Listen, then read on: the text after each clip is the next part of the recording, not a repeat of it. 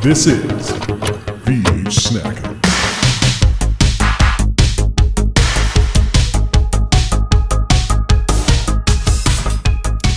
And we're back, and we are ready to VH snack. I'm Josh. And I'm Phil. And we're about to VH snack, Josh. I don't know. You're looking at me like, say, say the thing. I know. I, It's like, I do- want you to say the thing. It's becoming like our new thing. Do I have a, a catchphrase? I don't know. What's your catchphrase? I don't know. You gotta. I don't think I have one. Well, VH say something. Come on, man. Right now, you're on the spot. You're on the VH spot. Be on the VH spot. Ah. I'm just joking, buddy. No, it's uh, another episode of VH Snackin'. It is good to be here. It is our trek to 90s Rewind Weekend. We have been ascending the Mr. Bone Stripper roller coaster, mm-hmm. and next weekend it drops. And Hawaiian Punch is going to wash across the land. Yeah, man, we're gonna be VH surfing on some warm Hawaiian Oh, punch, man. dude. Washing, Can't wait. yeah, washing across the land, as you say, and there's gonna be hot dogs flying everywhere and mint candies and. And what a mint candy! See, the, we're we're coming off nothing but trouble episode, and it just still is living in our heads. Dude, it yesterday I always- had the thought I was like, I kind of want to watch Nothing But Trouble again after seeing that new poster that the Mahoning put out. Holy Oh, shit! Yeah. yeah, that's that's a killer poster. And those will be for sale at the event. And uh, God damn it, I'm gonna get me one. No, I know I'm gonna you know, get two. you know, I'm gonna get one. I got to get one for the wall. Got to get one for the for the vault. You know, Yeah, yeah. you know. So it's uh, very very exciting. Um, less than a week away. Get those tickets if you haven't already. It's gonna be a great time. Two nights, six movies. Amazing.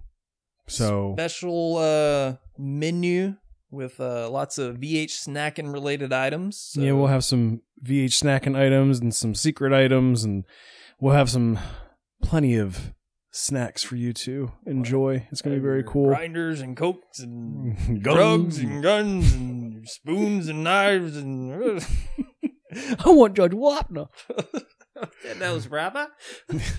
So today we're pressing play on a favorite of mine from when I was a kid, but Phil had never really seen this, right?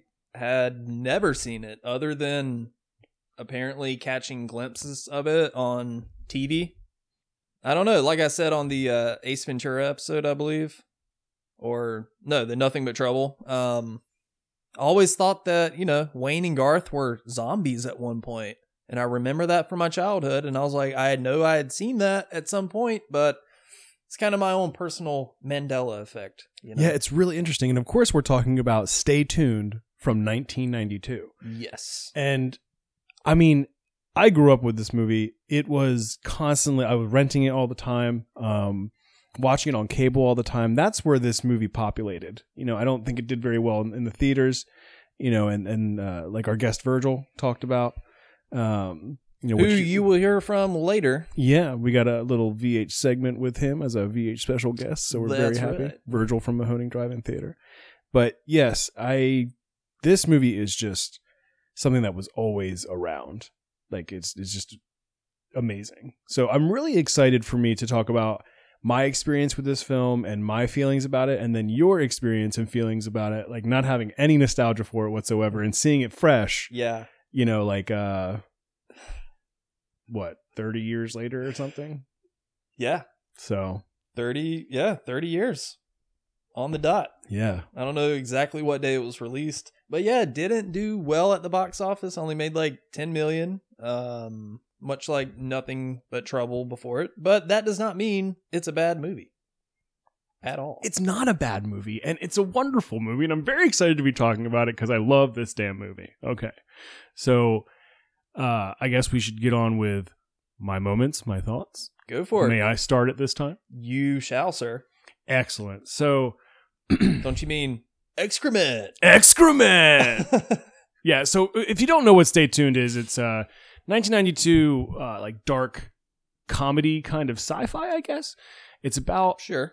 uh, a guy and his wife get sucked into a, a satellite dish, and they have Yes. to f- fend for their lives for through certain uh, channels and situations and shows, and uh, it's Hell Vision. It's like Hell TV. Yeah. You know, you really don't get these types of quirky comedies anymore. Like, I don't know, uh, Honey, I Shrunk the Kids or something. It's like, hey, we got a movie and this crazy thing happens. And I don't know, like this and um, what would. What would another good comparison be? Mom and Dad Save the World, or something like that. But they don't. yeah. They don't really. ma- No, they don't. Like, I- where are these type of comedies in today's world? Like, I must be missing them because They don't these- really happen. these like kooky, weird concept Mm-hmm. comedies. You know, it's either like a buddy comedy or like I don't know. Yeah. And I mean, I hate to bring it up again, but like nothing but trouble. Crazy fucking concept. I mean, that was a crazy concept for even when it came out, though. Yeah. Like that, that was unusual and uh, uh, off the beaten path, even when it was created. But to your point, I mean, where are these crazy comedies now? well, studios don't want to touch this kind of thing. They'd rather, you know, just turn out some kind of generic stick to the movie. formula. Yeah. Yeah, I get it. I mean, there's a lot of money and a lot of a lot of things that go into film, and uh, the the, uh, the landscape is very different. But thankfully, movies like this exist in the '90s, And So- they live on. exactly. So.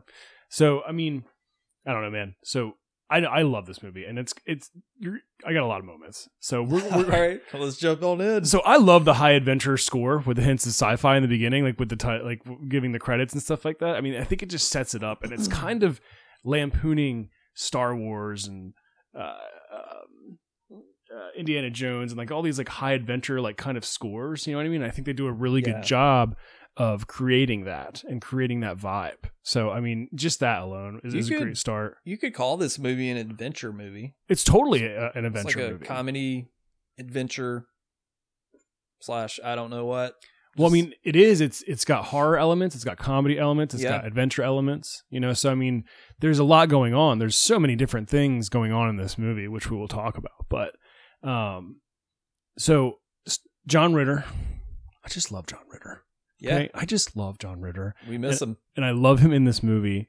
Um, so one of my first moments is when because this guy's obsessed with television right and he just cannot stop watching television he's like totally like blocking everything else out in his life and his wife sits down she's like i want you to be honest with me i want you to tell me the truth and she's like okay listen you tell me that i can't connect with you you tell me that i'm far off i'm going to be honest with you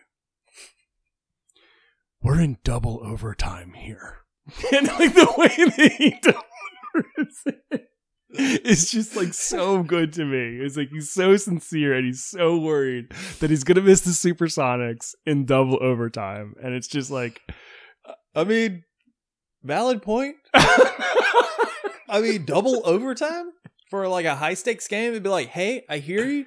Let's press pause on that. But double overtime, like, just give me five minutes. I mean, this is the '90s. You can't like go back and watch that shit. he's like, "I'll be right there with you in four minutes and thirteen seconds." That's great. yeah, it's I love it. I love it. And Um, somehow, like, okay, I've only seen this movie twice before, but I don't remember that exact line. So I, I'm I'm digging these moments here because it's Yeah, yeah. it's gonna be a refresher for me. Like this movie's not burned into my mind like you know right, totally. many others. Um, and then, of course, his wife gets really upset, as she probably should. And then she like hurls a trophy into the TV, and it like explodes. And he's like, "The TV!" Like it's like a, the family dog got hit by a car or something. Like he's just like totally like distraught and, and upset. And then he puts a little TV on top of the broken TV. Classic. Ooh, classic move. My man is just addicted. You know what I mean? um, here's here's a little thing. I don't know if other people enjoy, but I really love their mailbox because it's like one of those mailboxes that are that, That looks like the house. looks like the house. Ah, yeah. and it has their name on it. Really cute. Don't see that often. I would love to do that one day. Hmm. If I ever have like the dough to do it or like the inclination, Sure, it'd be cool to have a mailbox that looks like your house was a good mailbox. was. And Spike comes up and lights a match off of it. God, Spike's such a good character in this movie.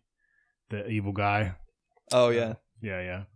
So I mean, this movie is just like a perfect mix of dark comedy and, and campy horror to me. Horror to me. Um, so the commercials. I want to talk about some of the commercials, and I know Virgil and we talked about it with Virgil a little bit, but the first one that pops up is three men and Rosemary's baby, because it's all satanic or it's all evil. Like everything inside of this this um, television station is it's basically how people are how uh, this how the devil gets souls, right? Like you get sucked into the television and you have to survive this, and if you die, Satan gets your soul. Oh, Which- okay. Is that what it? Yeah, yeah, like okay. like souls batted in, you know, like I mean, gotcha. Yeah, the FBI, 666 channels. yeah, and like it's all satanic, and it's like it's all like uh, a way for Satan to get your soul, which I think you know is part of them saying like TV is kind of soul sucking. You know what I mean? Like Sure. it kind of just takes your time and your and your energy. And in the beginning of the movie, uh, when the the son uh, is explaining like what the what's happening, like setting the scene, he said that the average person watches seven and a half hours of TV a day. Like, how's that even possible? Uh, I mean, for some people, I'm sure it's more. You know, they just sit home all day and watch daytime Hmm. TV, daytime talk shows, Judge Judy, that But- kind of shit. Let's say you you sleep six to eight hours. Okay, Yeah, Uh, but it's mostly like older people that sure. I would hope so.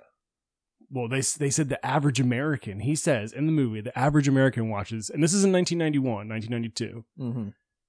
seven and a half hours of television a day Yeah, I believe that. It's not too far fetched. Have you ever done the uh the analytics on your phone, like how much time you spend on your phone each day? no but i'm, I'm sure Ne- that's very Neither similar. have I. I don't want to. yeah like s- you're afraid to right you're like yeah, I'm like, I know I spend way too much fucking time on my phone. well i mean our phones are just so like and that's the thing is like was the television kind of you know the the comparison to our phones now because the television was where you got a lot of your information right like the news entertainment you know Yeah. etc All of it, basically. Uh huh. And then that that portal, that box, has now become a handheld device where people watch most of their content and their interactions and all of their information are on their phone. But a lot of people, and I'm guilty of this, do both at the same time. I mean, how many times have you sat here and watched a movie and like worked on your phone on something or Yeah, absolutely. I mean, I think everybody does that. I have made conscious efforts to like put my phone in a different room when I watch movies and be intentional about it because I've noticed Yeah. myself becoming, you know, just you get distracted by your phone. Like you want to go, you like have a, a twitch to like pick, pick it up every few minutes to Yeah. make sure you're not missing anything or whatever. Yeah, that's why I have to do like handwritten notes. Like whenever I watch these movies, I'm like, phones down, pen and paper. And it just helps me like kind of. Otherwise, I'll get like, oh well, let me check Instagram real quick. Let me Yeah. look at eBay, look up some tapes or something. Sure. You know, Mi- it's just almost shit like, like that. mindless, right? Mm-hmm. So I think that's what they were trying to say is that, uh you know, not the TV and movies are a great, obviously, we're champions of this. It's a great way to escape. It's a great way to, you know, fill your mind with imagination. It's a great way to Mhm. see other worlds, etc. But this movie kind of villainizes it, right? They're like, TV is going to like suck your soul or like, you know, It's, going a to little on the nose. yeah, you know what I Yeah. mean? So it's you know, I kind of enjoy that though. And Mhm. cuz oh man, back to the weird commercials. Sadistic hidden videos? Yeah, that one's good. Yeah, I mean, it's, It's, like the hidden camera shows. yeah, and then like they go up to some woman and tell her that her husband died, but it's like a joke and you're just like he's looking at TV, he's like, "What?" Like it's so weird. It's so, it's so funny, dude. Did you ever watch Chappelle Show? Of course. Okay, remember like Zapped? He's like, you've been zapped. Yeah. Okay, Yeah, yeah. got the same thing. yeah, kind of the same thing, yeah. So I I love the Napper Crapper 2000 or whatever, oh yeah, where he like no more annoying trips to the bathroom, and there's like a toilet and like a uh, Is that like a mini fridge. it's like a also? mini fridge on the side. It's like, wow, this is like pure awesome ultimate laziness. So, yeah. I mean, it's there's pretty some good. people that would totally get one of those if it was a real thing. It might be a real thing. It wouldn't surprise me. I'm sure there's people out there that would buy it. Oh sure, Was it one of those in Idiocracy too? Like like a chair that was also a toilet. Ooh, God, I haven't seen that in a long time. But that sounds like something that would Yeah. be in there. But yeah, there's so many nods and there's so many like um puns and like satirical kind of, you know, swipes at everything like Encyclopedia Satanica. Like, you know, stuff like that and it's that's all over this movie and it's so fun. Um I I love this the supporting cast in this movie. Jeffrey Jones, obviously, and we we, we mentioned him with Vir- with Virgil. Mhm. He's Yeah. just- there's just something sinister about him, you know, and, and- Yeah. It's more than a feeling, you know? yeah, And then, uh, there's some actual facts to back that up. yeah, for But- sure. We don't have And- to get into that. but yeah, I love uh, Eugene Levy is awesome in Oh. this. Is so good. yeah, he's really good, and even Don Calfa, who has a very minor role, um, but uh, love Don Calfa in this too. Uh, he's one of my favorite lines in this movie is when Don when um, Spike does something to take care of something or somebody in Mhm. in, in the movie, and uh, Don Calfa just goes masterful stroke, sir. it's just it's really good. Um, yeah, I wonder. And oh, the Captain Lou Albano cameo.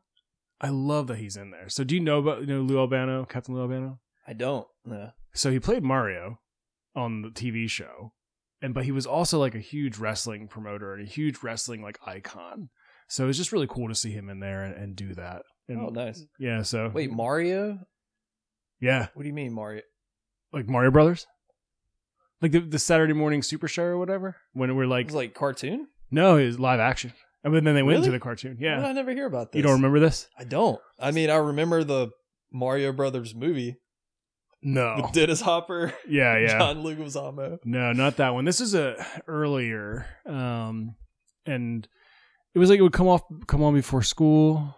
I got Uh, you. yeah, and they would have like the Nintendo cartoons afterwards. Damn, I must have missed this. Yeah, but he played uh, Mario, and it was really really Hmm. cool. And, but he's more uh, a wrestling kind of icon, Hall of Famer. And, Gotcha. uh, it was really cool to see him in there. And he's just such a cool, um, just person. Like Alba- Lou Albano is awesome. Um, Quite a bit of wrestling in this.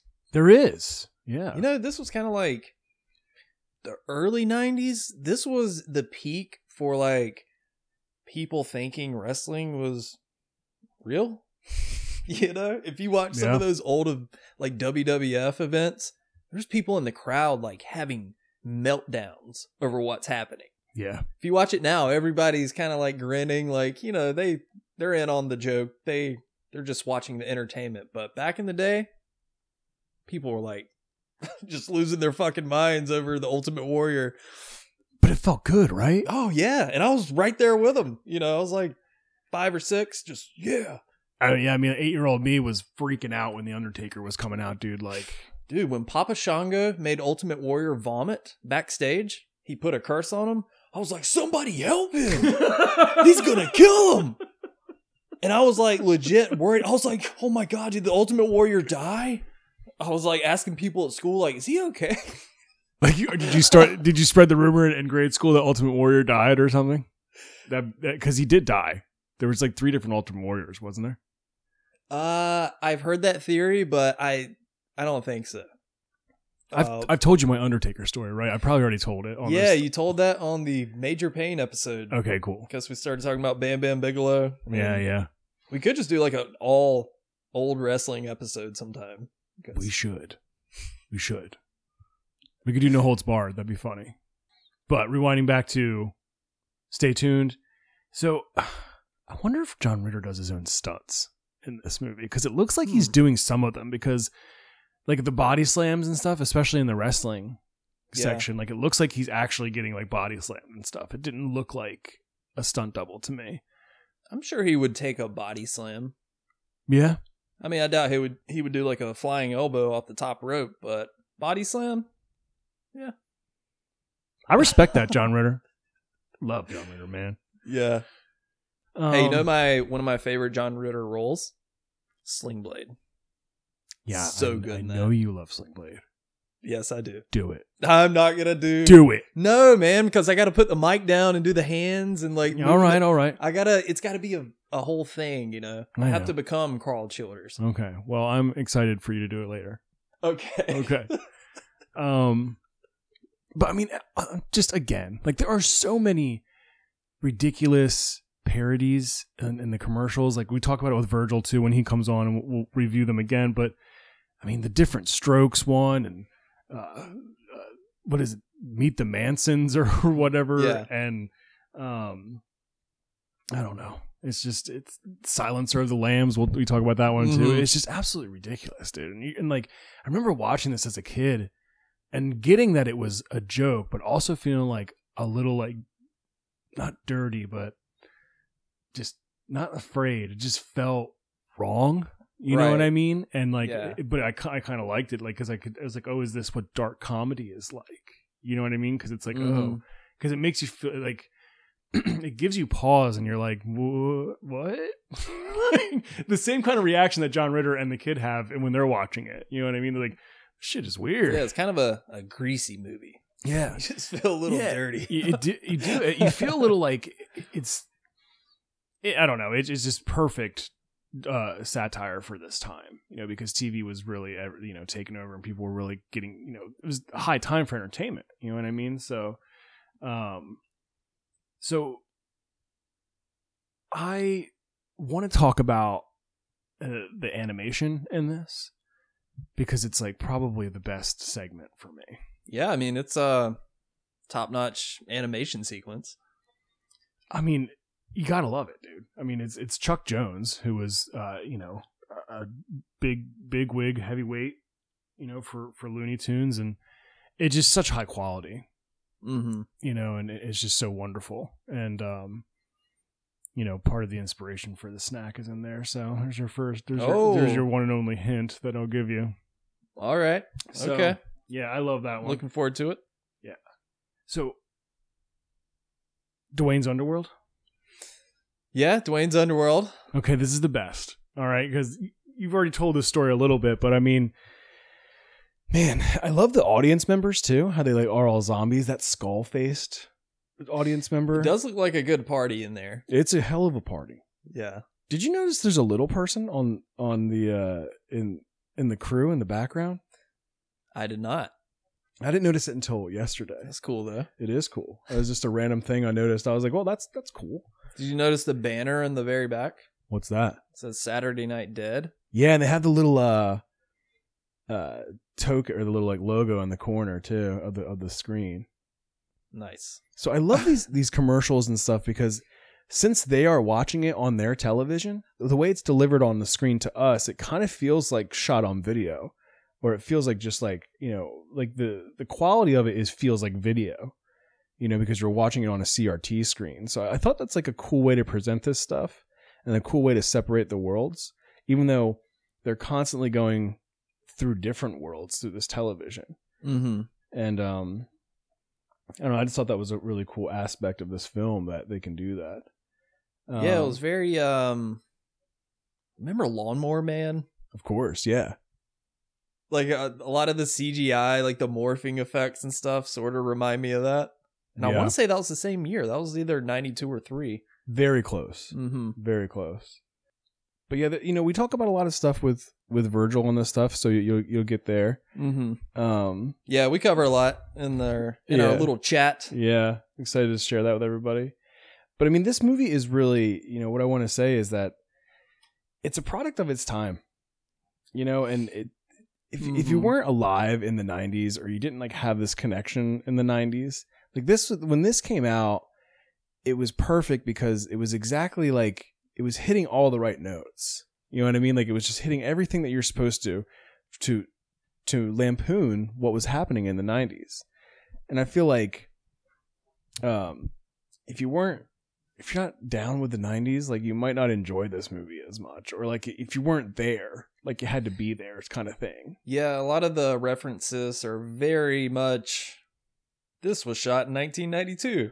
yeah i mean Yeah. absolutely um you know but I, I still think it could be entertaining you know that's why i'm excited to hear your thoughts on it more and we can go back and forth but um but yeah i mean i i I understand going back and watching it like remember when you watched three ninjas and you were like what was the movie i think it was three ninjas where you went back and like this is not a good movie or like something you know what i mean Uh, maybe it was Three Ninjas. Yeah. But like I'm not saying Stay Tuned isn't a good movie. It's a it's a really fun, great movie. But rewatching it and trying to think about you watching it and, and getting excited about talking to you, I can see Mhm. where people it might not be for everybody. Right? I can see Right. that like it might feel a little flat for some people or something like that. Um because there's I was reading some reviews online. People tear this movie apart, dude. Like scathing reviews. Yeah, it was not a critical darling. that's No. for sure. And I'm surprised because, you know, I feel differently. I feel like the jokes do hit. I feel like that it's a lot of fun. I feel like, you know, people seem to have their serious hats on for this movie, which I think is a mistake. I mean, it's Mhm. it's an obvious satire, right? And it's an obvious there's a lot of spoofs and I mean, sure that that kind of comedy can go flat too, but I mean, I just love the fact that it's evil first of all, that it's all Satan, right? Yeah, I mean that's a nice touch. Yeah, It's- it's a It does cool have touch, dark yeah. undertone to it. and um you know obviously you have john ritter who who rules and then i mean there's just like there's little treats throughout it like watching it again i, s- I noticed that the movie slowed down a little bit in certain parts for me um like it just i was kind of just along for the ride at some points right Yeah, but that's what I think that this movie became a comfort film because it's perfect. It's like a perfect movie to have on, like on for a Saturday morning movie or like a rainy Sunday afternoon where you're like kind of moving around. Maybe you're in the kitchen making some nachos at one point. You know what Mhm. I mean? And this movie just that's why it feels like a comfort movie to me. So yeah, I could totally see that. yeah, It's one of those movies. I'm sure every time you watch it, might pick up on something else. hmm Lots of things happening. Um, by the way, I love Three Ninjas, no, but I mean like what, I know you do. I love it too. but yeah, I think it was that movie when I went back and watched it. I was like, oh, this was much different when I was six. And how could it not be? Right, so But uh, I it mean, totally the makes three, sense. The three bonehead robbers, though, still. Yeah, I just want I comedic- just want a whole movie of those guys. Yeah. we talked about it before, but like, Oh man, my that would gosh. just be amazing. Um, are those little dudes? um, but I mean, the one thing I did want to say, the exploding train in in Stay Tuned, like it's a little underwhelming. It's like they didn't blow the train up; they blew up something behind the train and like shot it, so it looked like. Did you notice that? Uh, no. it's like they blew up something around the train or like Right. under it or something like that. Like it wasn't a full train explosion. Hmm. So I don't know. I thought that was interesting and funny. Um, and you know, we we bring this up with Virgil, but I do want to bring it up again because it's worth mentioning again that John Ritter gets shot and the bullet gets stopped by s- by the remote, and then in Problem Child, the bullet gets stopped by a, a prune.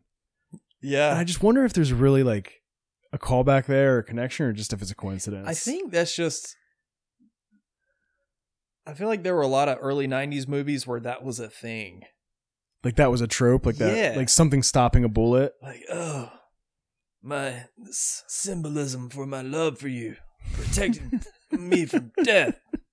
Do you understand, audience, what this means? I feel like I saw that quite a few times. I'm yeah. sure if somebody went through a list of all the movies, there'd be at least 20 where that happened. Yeah, VH Snackers. If you if you know of a movie where somebody has something in their pocket Yeah. and then stops a bullet, let us know. What if he shot you in the face? Yeah, well, probably you'd be dead. Um, so we'll go to your moments. All right. Okay, so keep in mind, never seen this movie. It doesn't have that uh nostalgic factor for me, so this was just me watching it for the first time. I wish I had seen this movie when I was a kid cuz I could totally see it um you know, being that type of movie for me. But seeing it for the first time, I did enjoy it.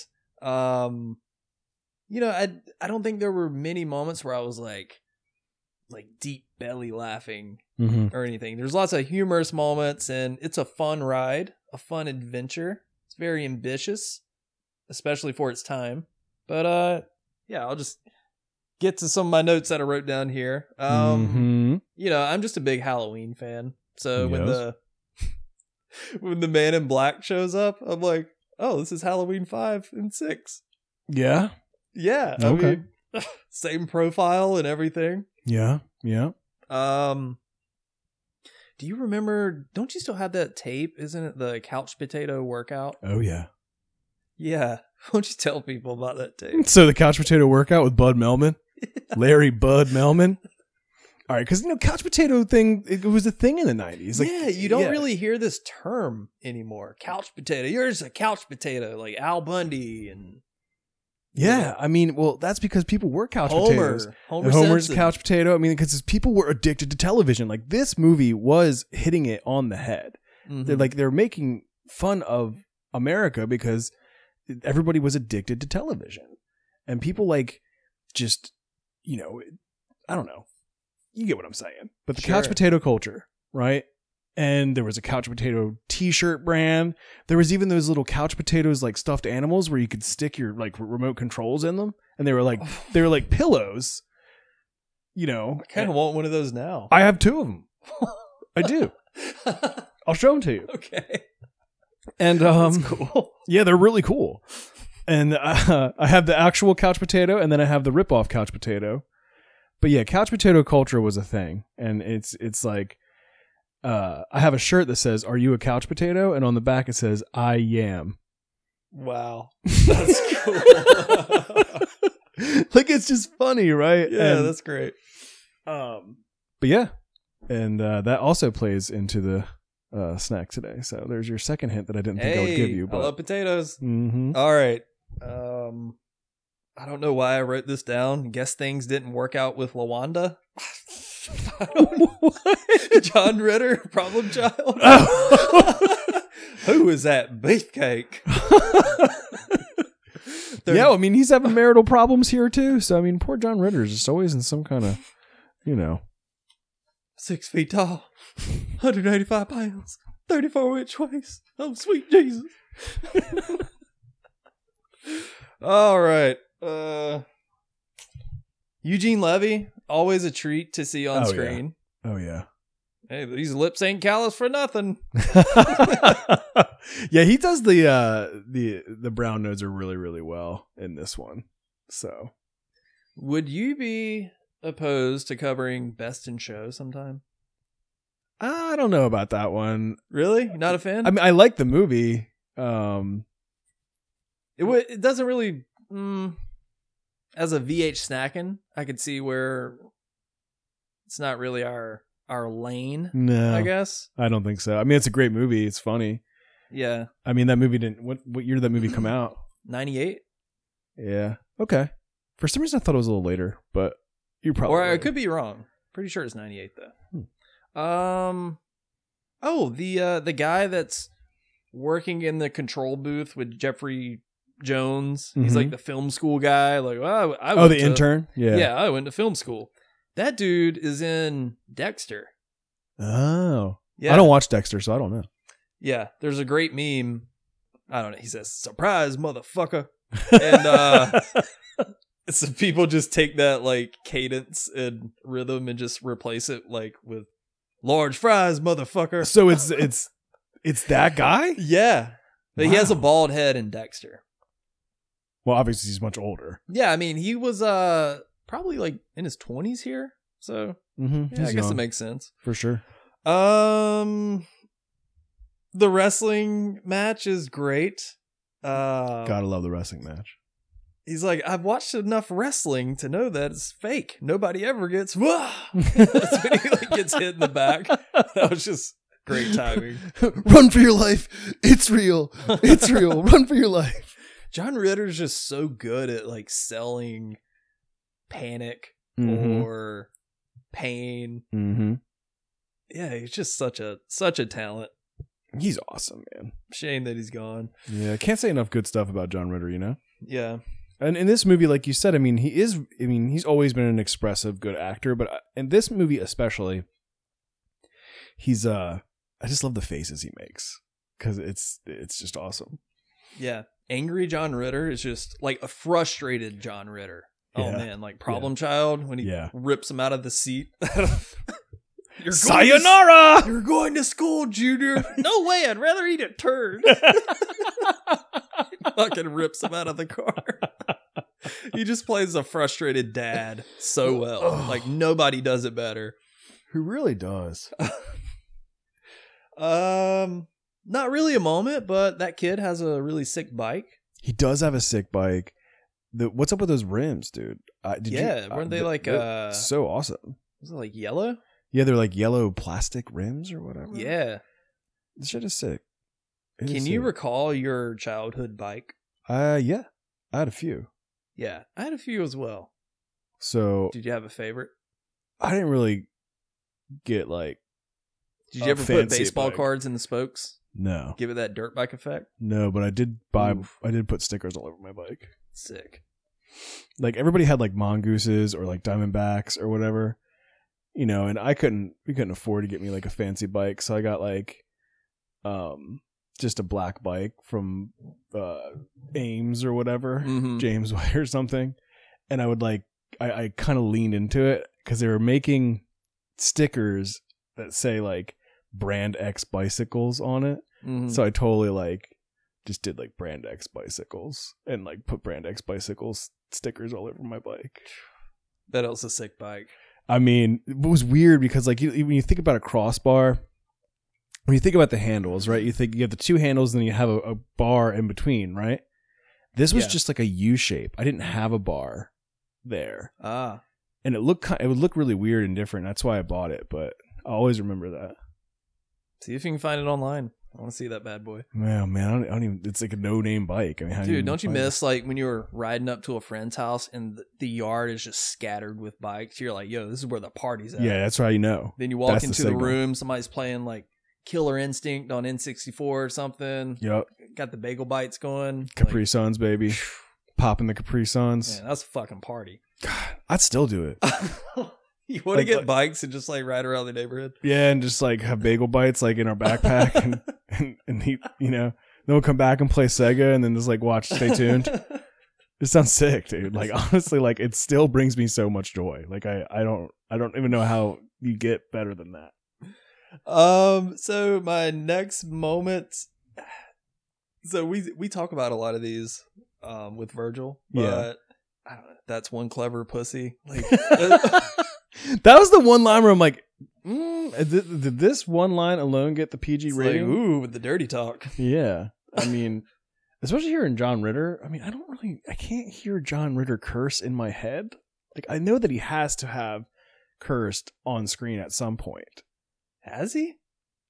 I don't. Re- because even in like Bad Santa, like one of the filthiest movies ever, he like spells out the cuss words when he's talking to Bernie Mac. Oh right, he was like, "Well, I heard them having sex, and uh, he said that you're not gonna s h i t right for a week." well, what is? Oh, by the way, that movie fucking great. yeah. Oh, I movie's think that was- ridiculous. That might have been John Ritter's last movie, yeah. and to see Could've him in scenes with Bernie Mac, who have both since passed, man, Wow, maybe I will have to throw that on soon. yeah, it's a good one, dude. Um, but he does. He did do a comedy called Skin Deep, the comedy that glows in the dark, quote unquote, because of the one special, like the one signature scene in that with like glow in the dark condoms. Mm-hmm. And I think he curses in that one. And then he also did a baseball movie. And the name's escaping me right now. Problem child. No, it's There not is called a baseball Problem scene. Child. Yeah, but this is what I'm he like. He kidding. plays a pitcher, and I think he curses in that. But man, that's a really good question because I just can't like. He's so wholesome and good. Like you can't really picture him cursing. Same with John Candy. I don't recall ever seeing. See, now we're just going down rabbit holes. Yeah, yeah. Okay. Um, Yogi Beer, you'll be just like your dad. Give me another one, babe. yeah, that one did make me laugh out loud. There are some moments where, um, Yeah. most of these commercials and stuff are mildly amusing. that was Yogi, good. Yogi Beer is the one, and uh, other other standouts: Golden Ghouls, yeah. uh, Unmarried with Children. I mean, and that's the thing is like even this some of these that we're, we're naming come from the credit roll because they Right. just start like rolling stuff like that and on the credit roll. And I thought, I mean, it's, it's brilliant. I love yeah, that you shit. know, some dude was just like, his job was to think of these titles. I bet he was just driving around in traffic. and He's like, oh, Golden Ghouls. Let me write that down. Yeah. That's like all he did. Yeah, I mean like that's brilliant though. I love it. Um, we got to talk a little bit about this salt and pepper scene. I know. I know we do. yeah, boy, I I got to tell you, it's uh, let me brace myself here.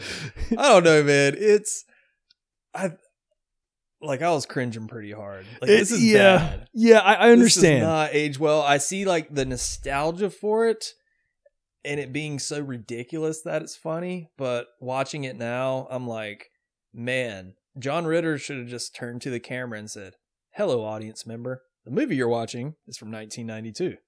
Now please continue watching." I mean, they're essentially saying that with what they're doing. Yeah. And it, it is, you gotta understand, like, MTV was like red hot at this time, right? Yeah. Mm-hmm. So, I mean, and then they're kind of spoofing that a little bit. Didn't it And say like HTV? HTV, yeah. Hell like TV. Hell TV, Okay. like Hell Vision. mm-hmm. And it's, I get it. It goes on way too long. It is so long. It's Oh, dude. like the full song. It's like over, it's a music video. yeah. It's was, like a music video inserted into this movie, and it feels extended. was there like a contractual obligation like i don't know whatever record label salt and peppa's on they contacted whoever's putting this out and be like look we got this hot group salt and peppa like we'd like to work out a deal like we like what you guys are doing can you can you can we put a music video in there? Would fit right in. The kids love MTV. They like Salt and Peppa. Come on. Yeah, I don't know what That's they what were it thinking. feels I mean, like. th- I mean, but Salt and Pepper was really hot at that time, and they were Sure. very popular. You know, and it's a big deal to get them into your movie, right? Because I mean, it was then. Yeah. It really was, uh, and you know, I think I I know that I fully agree with you that that that segment is way too long. Mm-hmm. I was kind of watching it. And I was just kind of like, okay, what is- it kind of fucks up the um the motion of the movie the, like f- it yeah, the flow is definitely yeah it sorry, feels it flow that's what word i can't think of um it feels it, it, it intrudes a little bit you know and it interrupts and i mean like i can appreciate that scene for particular things in it but i think i totally agree with you that this is probably my least favorite part of the, of the movie yeah so that scene should have been playing during the credits Mm. it would have been a good credit roll like after you do the uh the other fake tv shows or whatever yeah yeah just to have a little something extra but as a as a part of the movie holy shit it's just jeffrey jones like scratching the turntables to a part in the song that doesn't even have turntable scratches like but points for uh just being so bizarre i mean i applaud it for that but um you know just as a movie as a part in the movie it's a little rough yeah, a little rough, a little rough. I agree, but you know, not everything can age well, and um, I think what that also points to like there is so much, uh, uh, you know, thematic diversity, right? Because there has to be inherently because they're going they're channel surfing essentially, mm-hmm. you know, channel surfing to survive, and you know, I think there's just certain situations and different styles, certain styles that just lend themselves to me enjoying them more. Like noir stuff, it's okay. You know, I, I Mhm. love it when they when they you dropped your gun. Obviously, that's that's a really great part we talk about with Virgil. Yeah, Um, and the western part, you know, like that kind of stuff, it, it loses me a, a little bit, and you know, more now, I guess. I don't know. yeah. Um, as well as like some of the medieval stuff. I at this point in the movie, I did find myself, uh, pardon the pun, tuning out a little bit. Like it, it was just kind of happening, and I was like, all right, where's this going? But all the while, uh, set decoration, uh, costumes, Mm-hmm. everything's really well done and they did Mhm. a great job matching the style to each time period Yeah. um but as a narrative um at this point in the movie the i guess the shtick or shtick or whatever you want to call it just started to wear thin a little bit like i get it now they're in this time now this happens now this happens and i found myself thinking when's this gonna end and then when salt and pepper came on i was like come on guys and that's the thing is like it's it- it's it's strange because you can applaud it by saying it's diverse and they did a lot of different things, Mm-hmm. right? And then there was it's probably very difficult to to keep character, right? Because you're a character playing a character inside of another world.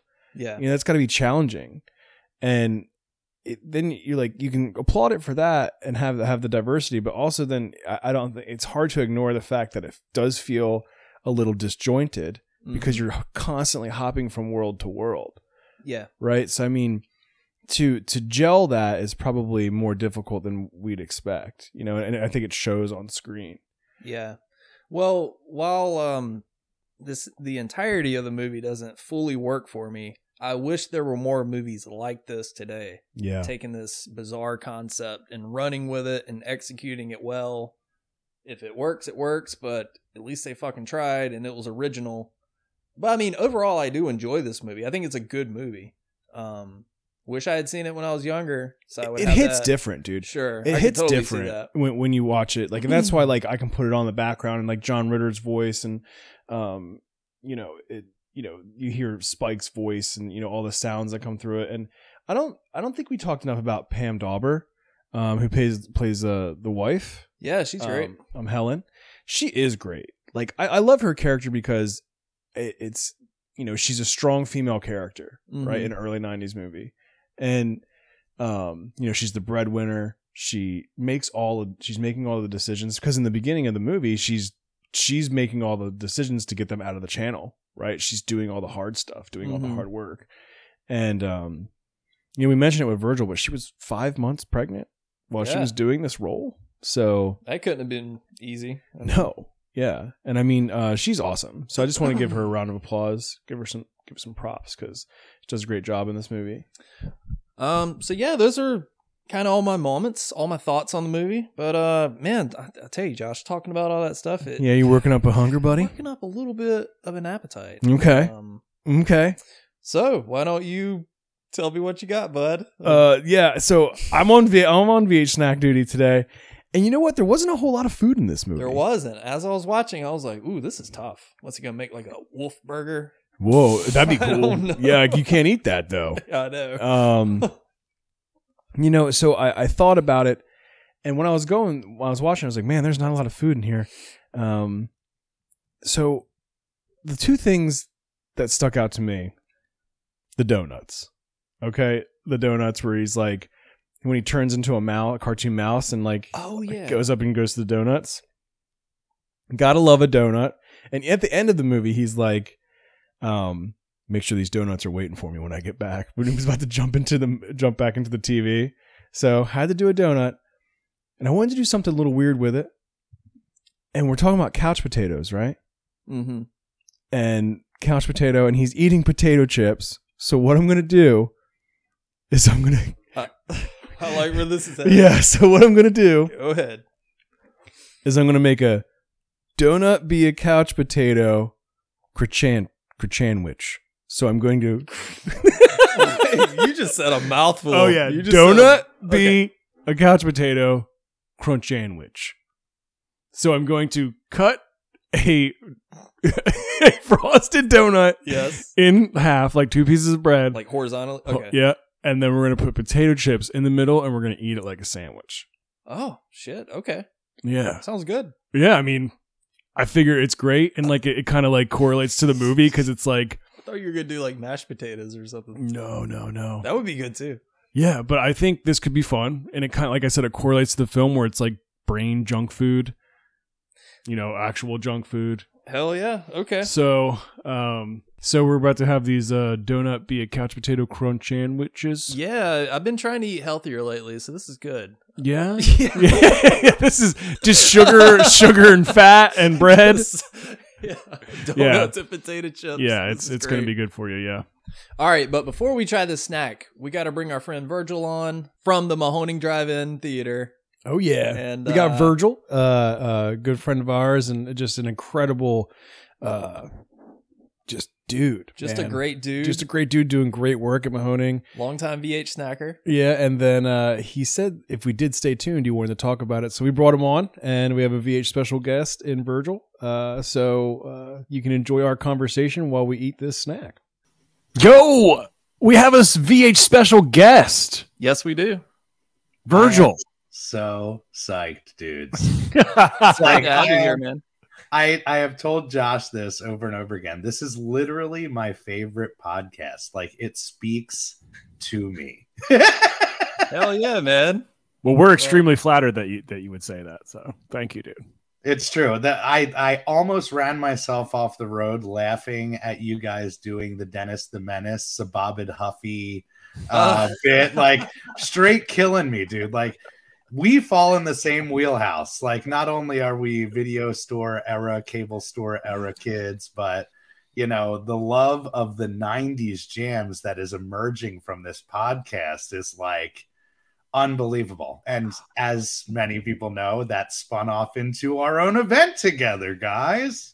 Yeah, So super exciting. Did you consider showing Dennis the Menace at this event? I only did this so we could eventually get to Dennis the Menace.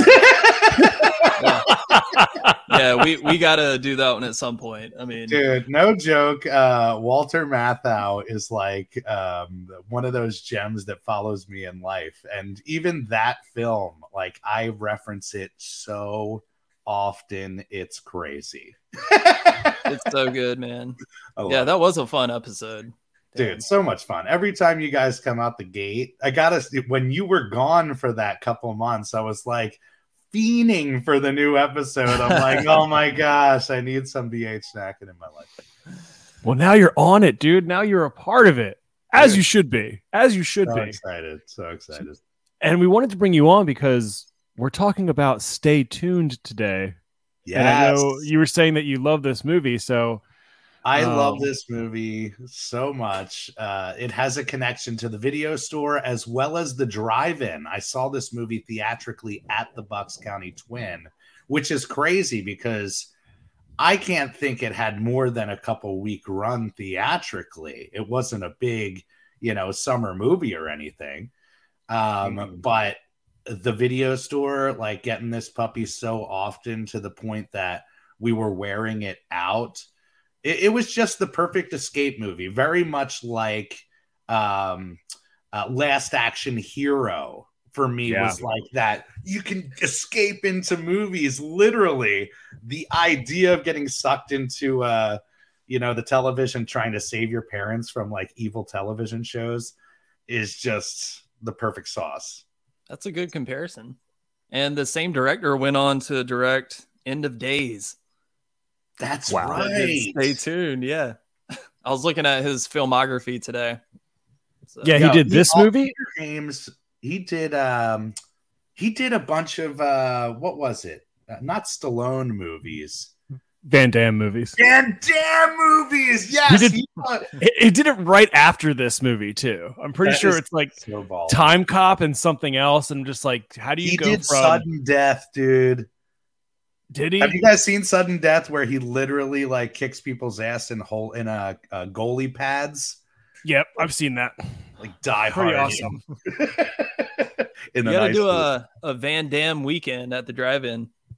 Oh my gosh, all day. That's a Van Damme good idea. yeah, we'd have to come up with the perfect um, a title to work that in. Van Damarama, Van Dam something. John Claude, goddamn. Yeah.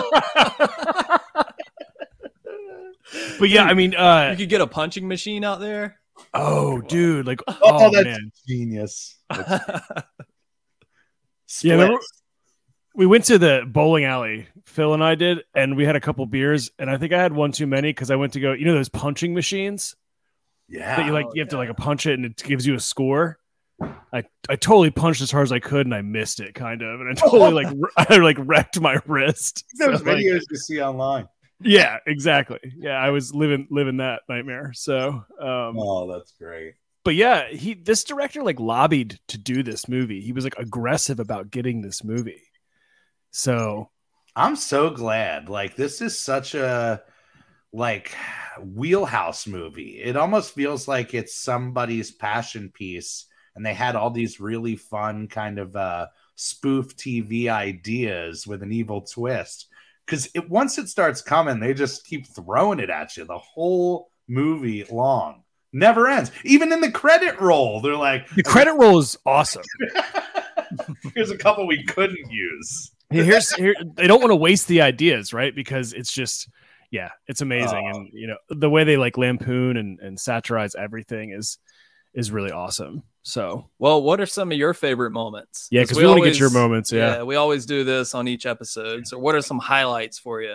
I have uh, so many standout moments, but if we're going to start from the top, um, so toward the ends of, end of the film, they do that whole um, not like medieval French Revolution thing, Right. uh, where you see he comes back and he's like, "You've got she's you got great boobs. Oh, they're not mine." Um, there's a great line when he's about to get his head cut off, and there's two dudes in the audience. And the one goes, uh, he, he dresses like a woman. And the one guy goes, I do that sometimes.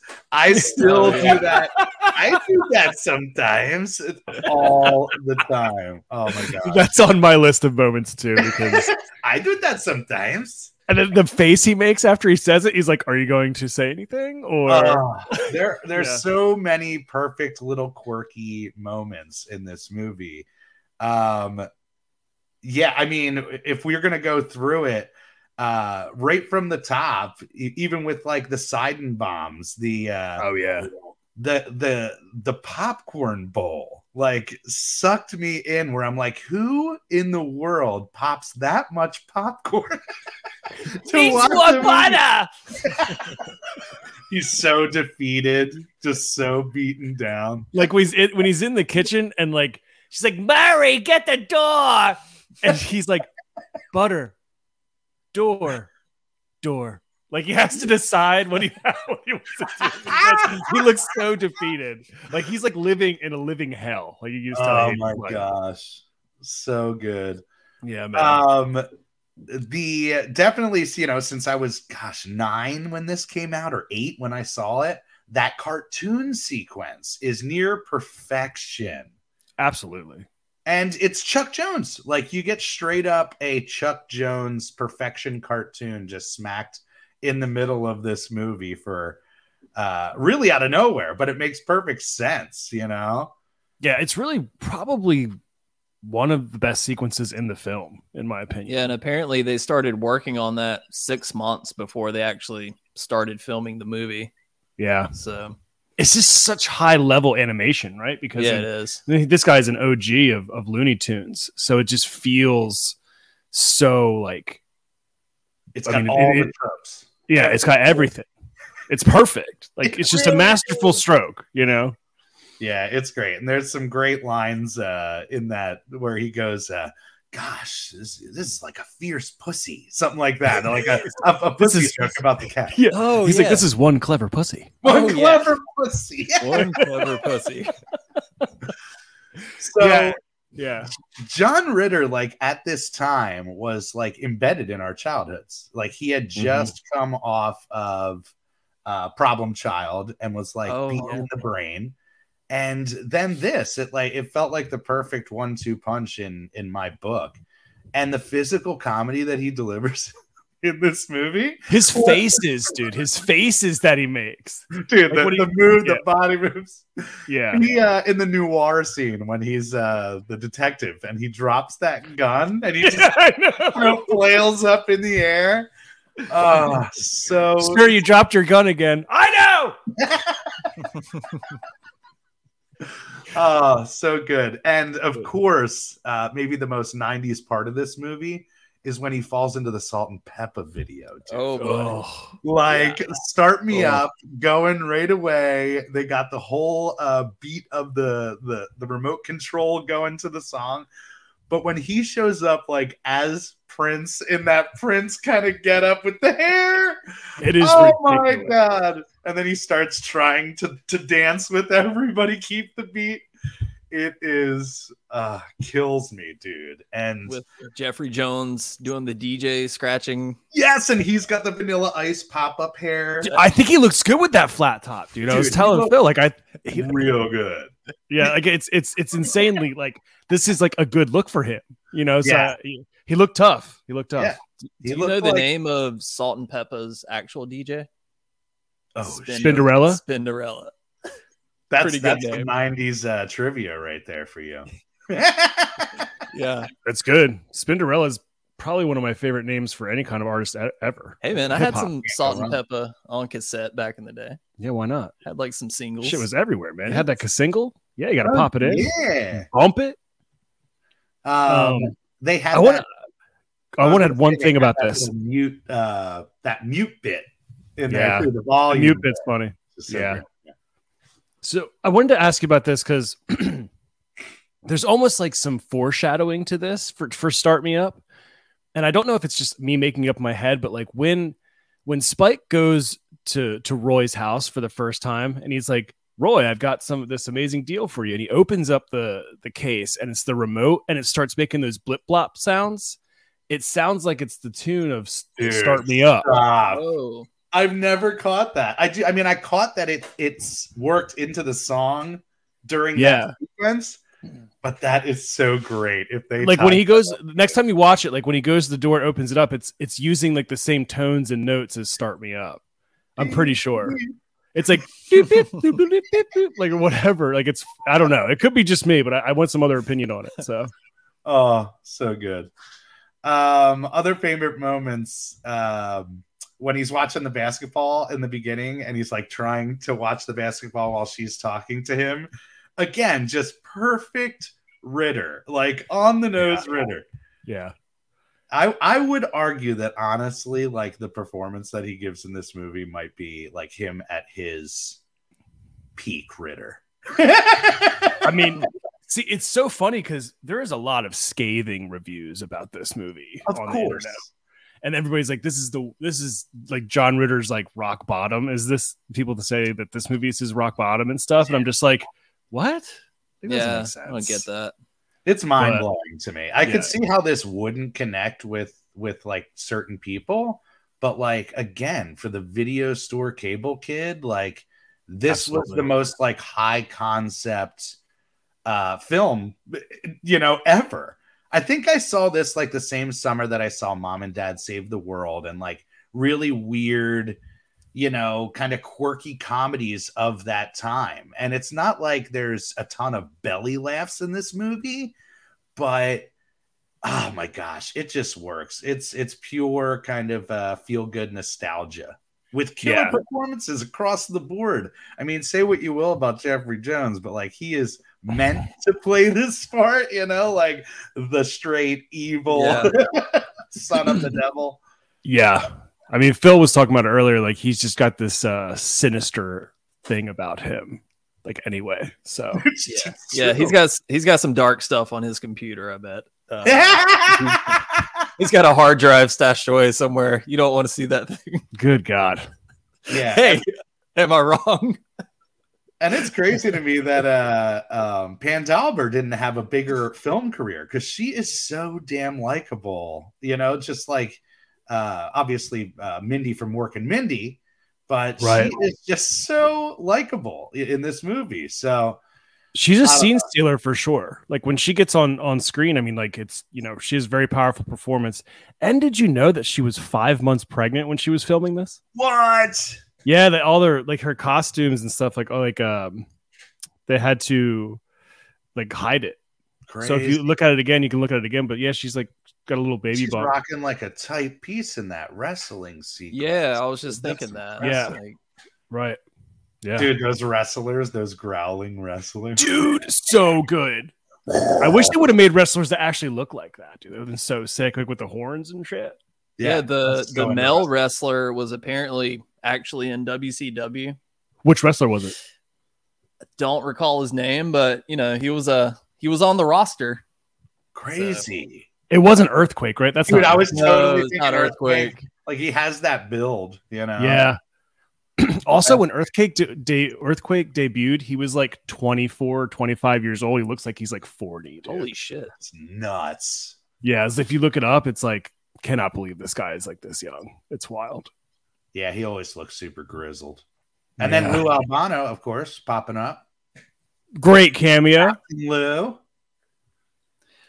Oh, I just had an idea. Would you ever have like like just show old ass Royal Rumbles at the drive in? Like Royal Rumble Yeah. 92 and 93. Like how fucking cool would that be? Pretty cool. We uh, Good luck getting those an licenses. event called- I know. Yeah, I Yeah. totally have looked into this because we do Real Rumble every year Mm-hmm. with LVAC, which is live wrestling followed by films with wrestlers in them, you know. Um, but yeah, the idea of playing classic matches, like I'll I'll tap certain clips in for the shows. But like, yeah, dude, imagine the Ultimate Warrior running out on that big screen, just like getting the whole house Oh electric. hell yeah. That'd be sick. Hell yeah. you know, even for 90s weekend, I said it like the clips are so ripe where we could just Mhm. drop some nostalgia bombs on people and like let that warm wave of nostalgia wash over them.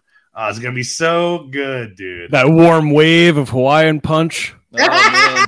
A tsunami of Hawaiian punch is just gonna yes, level we that are plate. doing warm Hawaiian punch for anybody who's coming. Like, Yeah. no joke. This is we're we're going all out. Anything you could think, uh, we're, we're gonna try to make it happen. So, but And we that got to get poster is into so good.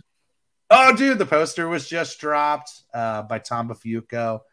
And uh, yeah, it's a shame that we didn't have the time to put together like t shirts because that thing's begging for it, dude. yeah, yeah, yeah. But maybe a limited piece for next year's. Uh, Will night. posters be available at the event to buy? Oh, 100%. Posters will Fuck be yes. available for people to snag. Uh, Heck another reason yeah. to come on out. But yeah, I'm I'm super psyched. Uh, but yeah, well, stay tuned. We can't not talk about the slew of amazing TV parodies. Like The it's best. never ending. Um, definitely Dwayne's Underworld steals the show. Like that is the cherry on top um, uh, in this movie, where you're just like, oh come on, perfect timing, perfect jokes. Instead of excellent, they say excrement. Excrement. So good, dude. I am really disappointed by the lack of Dwayne's Underworld merch out there. Like I looked up Oh. Dwayne's Underworld hat or Dwayne's Underworld shirt, and there's like one shirt Nothing. on T Bubble or something, and it's just like a white print on whatever color shirt you want. But I'm like, I needed Dwayne's Underworld hat like yesterday. So Oh my gosh, if anybody out there is listening, please do it that sounds like a tapes from the crypt type of joint, without a doubt. You know, without a doubt for sure. And us- I also yeah, I also read that like Mike Myers and Dana Carvey were supposed to play them. They were offered it. They were offered it. Yeah. what, dude? Could you Yeah. imagine that? Like like doing a parody of their own SNL skit, right? Because Yeah. they were Yeah. busy filming the movie Wayne's World at this time. That's Yeah, or Wayne's World 2. Wayne's World 2. Sorry. Yeah. this movie feels like it's written by like a reject SNL writer. You know Uh-huh. what I mean? Like 1 million somebody who percent. had so many of these like little throwaway joke parody visuals, whatever, and they just jammed it all into this script and uh, delivered gold. Um, the uh, what is it? Exorcisist. That one was always so great. There's Now a line vomit. at the end. Yes, cool down, shake it out. Now vomit, which I say after every exercise session I've ever done. There's some really brutal ones in there, man. The different strokes one is is rough.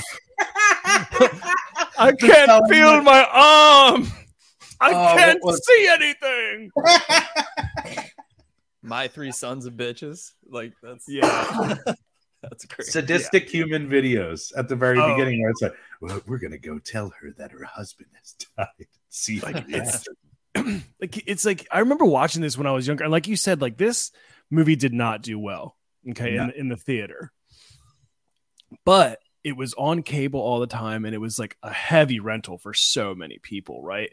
So like that's well, I think that's why this nostalgia is is so heavy. But I remember seeing it and being like, blown away by how dark this stuff was because some of it's like borderline kind of offensive. You know what I mean? and yeah, dude. I mean, like this, especially the sadistic, you know, hidden videos or whatever.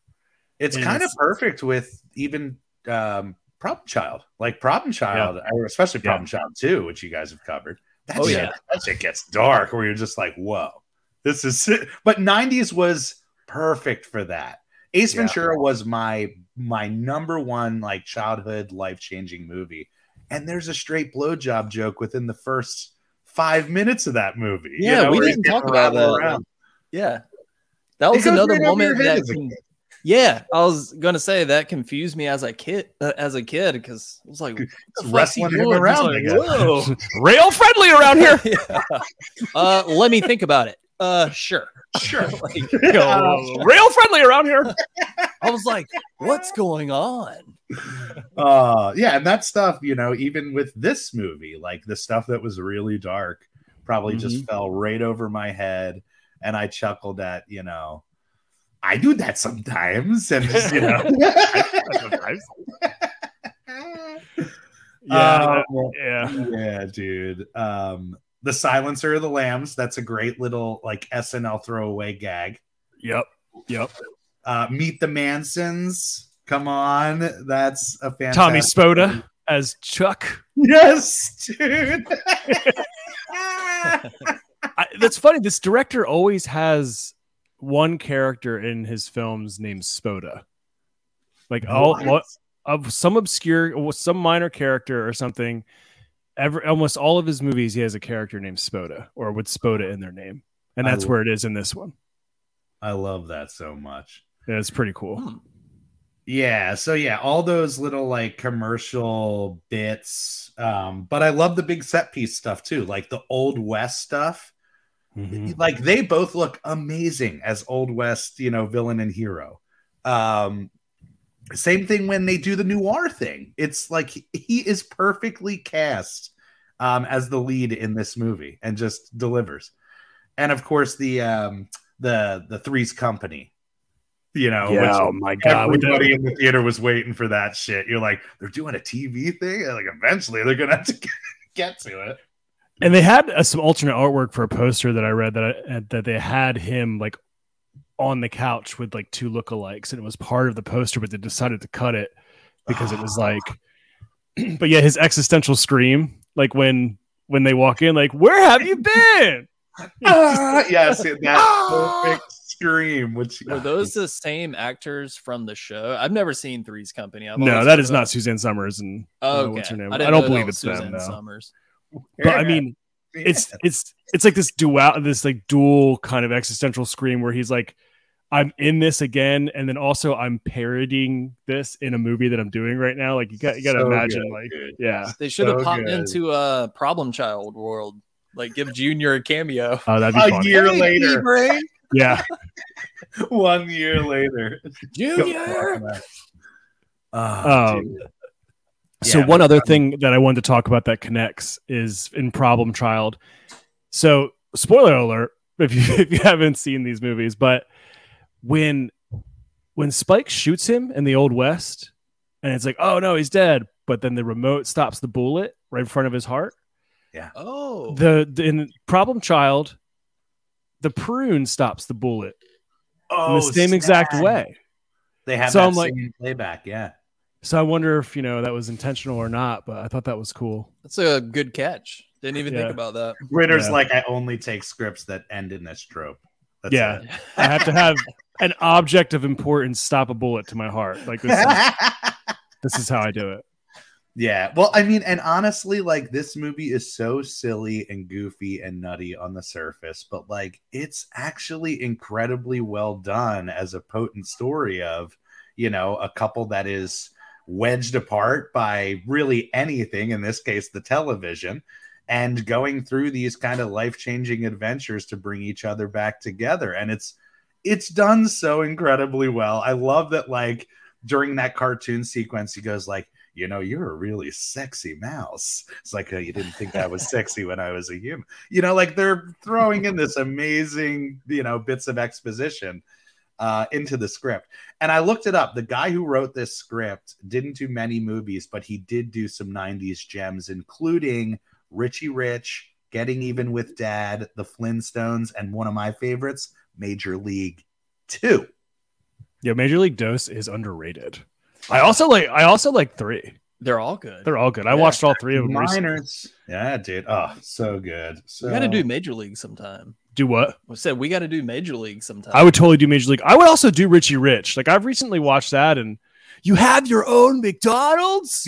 Like, talk about yeah, dream movies when you were a kid. holy You crap! know? Oh, jeez. Yeah. Oh my god, my nose. I look like Michael Jackson. Oh man, Oh, yeah. so good. Um, the uh, other thing, the commercial, the Max Hell commercial stuck. oh, with when he me. gets his head blown off. yes. Yeah. And I remember Phil, you talking about thinking that uh, the Dwayne's Underworld was part of Wayne's World, like you saw Yes. it, and like we're waiting for this part when you rewatch the movie.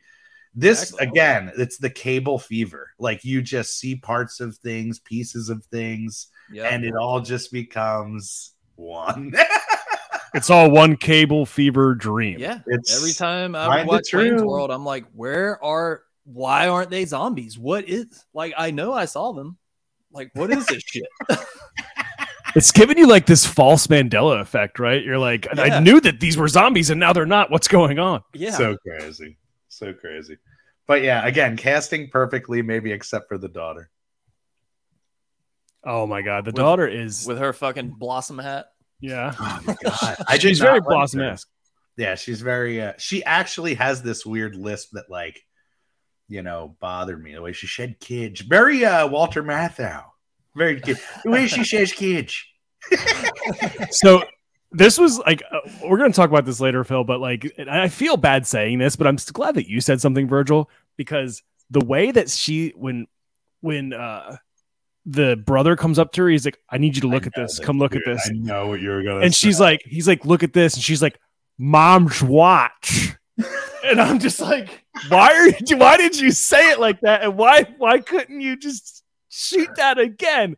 I actually re- I actually rewind it sometimes just to see like because it's like mom's watch. mom's watch mom's watch Yes, it might be walter matthau's like granddaughter or something She- she- she- Osh gosh bagosh i just i can't with the ashes Dude, I feel I feel so bad because you know speech impediments and stuff. people of can't- course I can't help that, but I mean, it's just the way she says "mom's watch," it's like she has like Cheetos like Hi, stuck up in kids. her gum or something. yes dude Yeah, it's that it's stuff i hilarious. mean that sticks with you again as a kid like those those little weird moments yeah, um but i do love that she had like those little nicknames for the uh takedowns for the brother at one point she calls him dweebnik pusshead and your pizza topping that's my favorite one. Your pizza topping. that's a great Yeah. one dude Yeah, it's just really Very good one.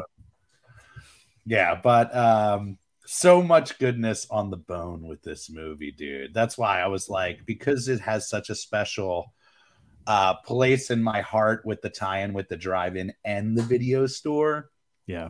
it was like if you guys ever get to this please let me come come on Oh, Yeah, man, we're we're really glad that you could come on for it. So i'm so Absolutely. excited and i'm so uh, curious what you guys are going to be doing for a snack because there's not a ton of food in this movie That's in, Oh, That's yeah. in Josh's hands. yeah, you're gonna today. find out. You're gonna find out because what we're gonna do, um, we can edit this, but like we're gonna edit you in like as a guest. You know what I mean? Like as a Oh, guest yeah. segment. So. Um, we'll record the regular uh, episode, and then we'll insert some of your parts and stuff like that. i So- can hey. only hope it's a gigantic bowl of uh you know popcorn. popcorn. Like, it's, a- it's just a wheelbarrow of popcorn. with uh with salt and pepper. Oh, Yes, dude. You are Yeah. good. You are good. That's why you're the pro, Phil. That's what I'm telling. you. no, I mean, I think today's snack is fitting. Let's put it that way. So, Very cool. not Love real it. food, but Hey. I think you're gonna like it. Speaking of snack, should we talk about the snack menu at the Mahoning this weekend? Like, what are Heck we? yeah, dude. What are we serving up? So we're definitely gonna have uh, some Oh, warm Hawaiian punch. Hell Uh, we're working on Mm. you guys have been going back and forth with uh, some potential secret menu items. We call them secret menu items, even though they're clearly just promoted for everybody. But Yeah, yeah.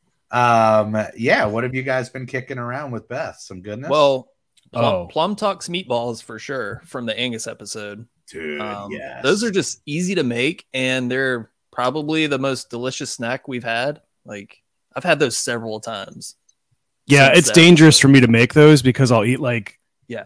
like 20 25 of them and I'll be like I can't eat 25 meatballs. This is like not good. Yeah, but it's just chili sauce, grape jelly, put in the meatballs, throw them in a crock pot. That's it. It's Yeah. perfecto, dude. It's so easy. I am so hyped. I'm so hyped. That, just What a- the idea that we're playing Angus on the big screen is such like a, a Mahoning stroke of like, how, why, what happened?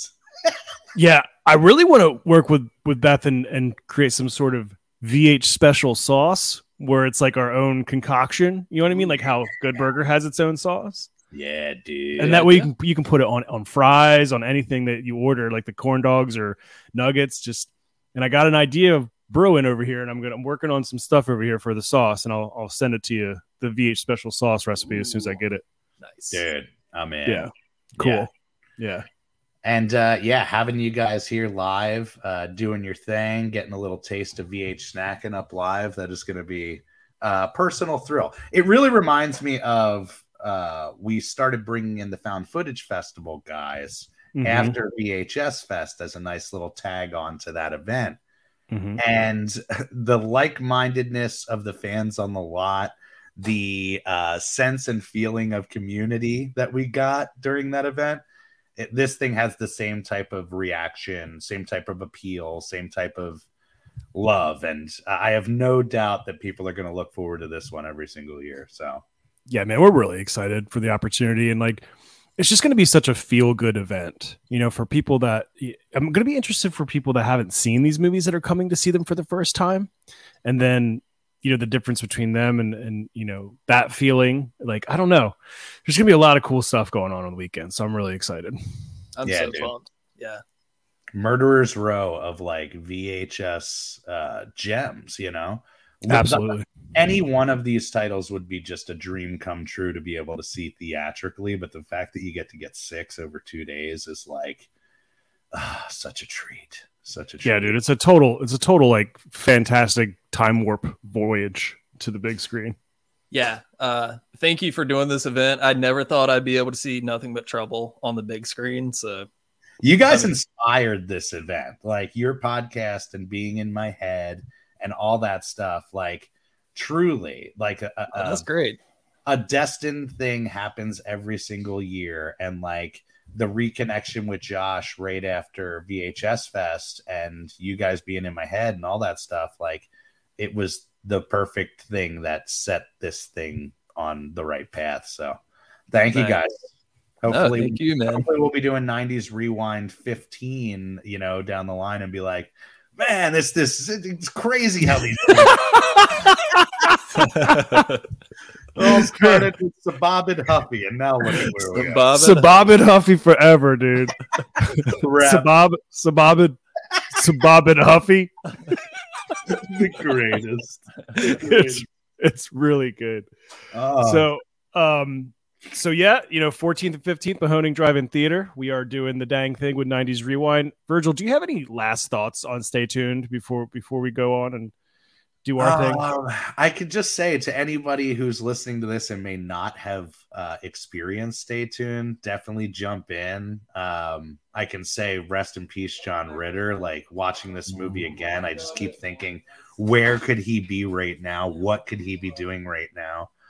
But uh, yeah, I, I just love that films like this exist and we can go back, relive them, and uh, get such enjoyment out of them to this day. So. And thank you guys for for letting me go back in the time machine with this one. Absolutely, dude. We're we're thrilled to have you. And um we can't wait to see you in a week, man. It's gonna be so much fun. Oh, it's fantastic. Fantastic. Um, and yeah, if anybody hasn't been to the Mahoning Drive In Theater, you guys can check us out at mahoningdit.com. We're rocking until Halloween, so we got a couple weeks left if you guys want to come and get your uh spooky season on with us. So It's, it's the the most amazing drive-in in the country, and I'm not just saying that because you're on the line, man. I mean, honestly, like I love that place so much. So if you're in the area or if you want to travel and see something amazing, go to the Mahoning Drive-In. It's it's, it's just an unforgettable place. Wonderful experience. So thank you for all you do, Verge. We love you, dude. Thank you guys. I love you too. Keep rocking this podcast. I look forward to it every single time it pops up on my feed. Hell yeah, dude. Thanks, man. I appreciate that. You All right, got man. it. Well, we'll talk to you soon. All right, dudes. Peace.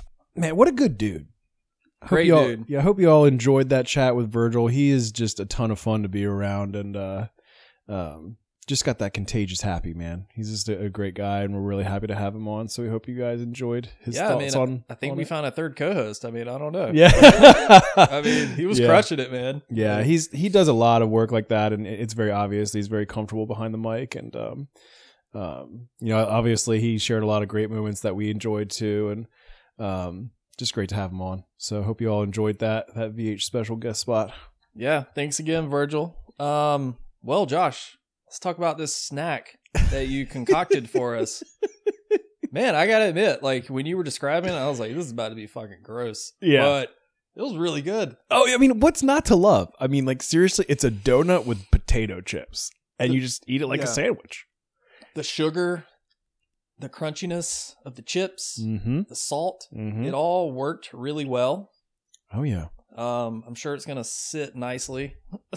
Maybe hopefully On not the too stove. bad. You know. Yeah, hopefully not too bad. I mean, it's just potatoes and grease and and you know, flour and sugar essentially. So I mean, it can't be too too bad. I hope. Yeah, it kind of reminded me of like state fair food. Yeah, absolutely. Yeah, it was really good though. Yeah, I mean, Crushed it. you can't. I did. I I crushed the shit out of that thing, and I I.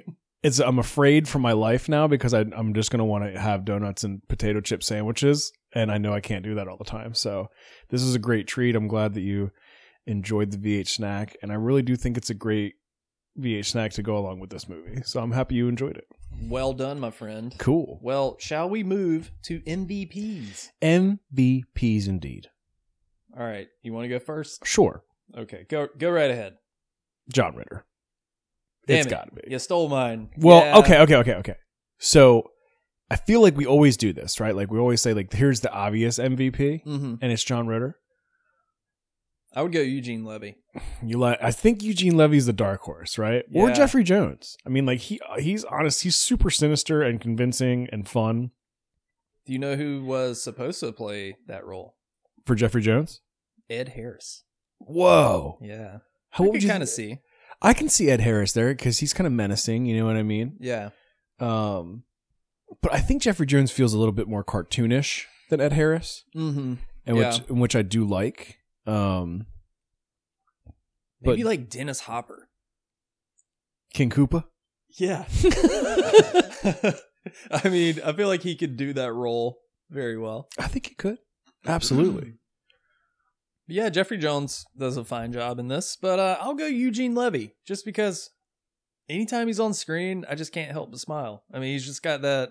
He's just naturally funny. he is, and you know I think that's a great choice for for the uh, the golden remote control. He should have could have used some more screen time with him. I think. I feel like he got a lot for supporting character because that oh, that uh, northern overexposure, Oh yeah, like he's he's all over that. yeah. You know what I mean? And um but no, I mean I think we might have to give out two golden remote controls to Eugene Levy and to John Ritter. And because they just they're amazing in this movie. John Ritter, you know, is obviously the star and um co-stars with uh, you know. I just think that like I don't know. He's just excellent in this movie. How do you not love John Ritter? I mean, like Yeah, it's I exactly. can't find the words to tell you like how much I love John Ritter and, and that like he is is really fun in this movie.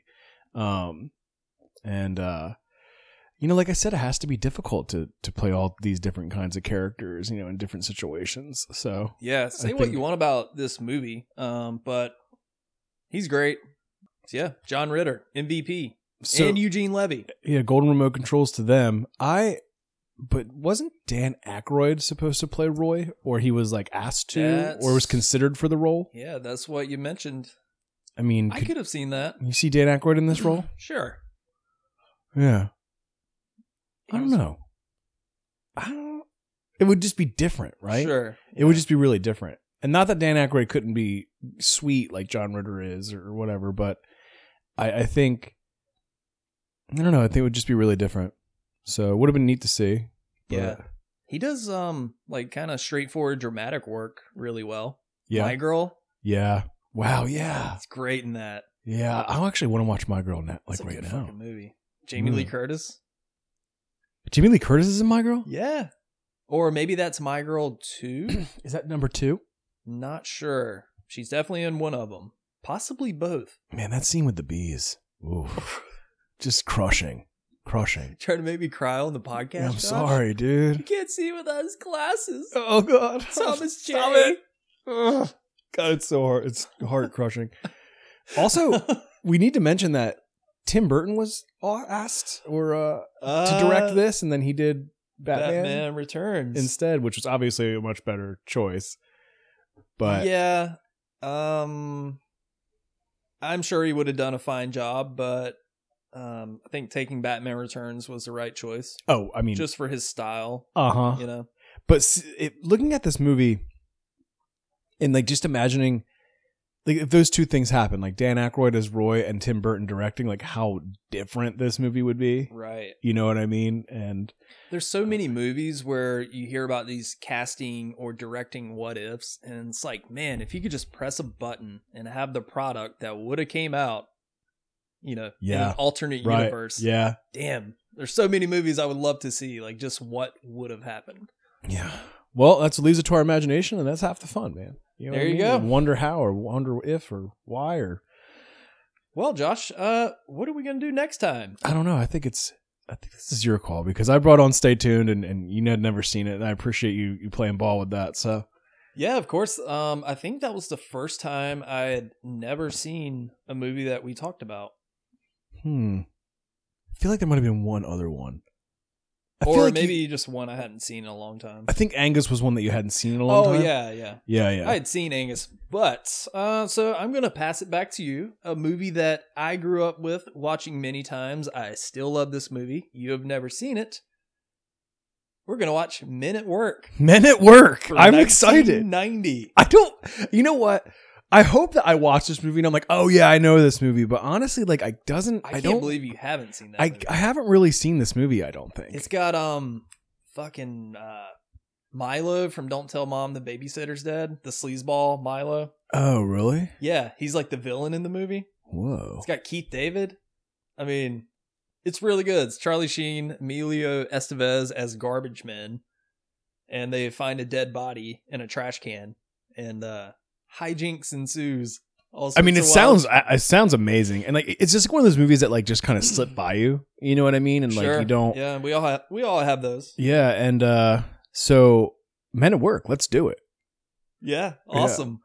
So we'll do that whenever we can get to it. But first, we got to go to the Mahoning Drive-In, baby, for '90s Rewind Weekend. Oh yeah. It's gonna be so good. Oh yeah. Get those tickets, brother. Yeah, man, I can't wait. Uh, hopefully, we'll see VHC you all there, and uh, we're gonna have a really radical time. So we will report back after that. Until then, keep on VH snacking.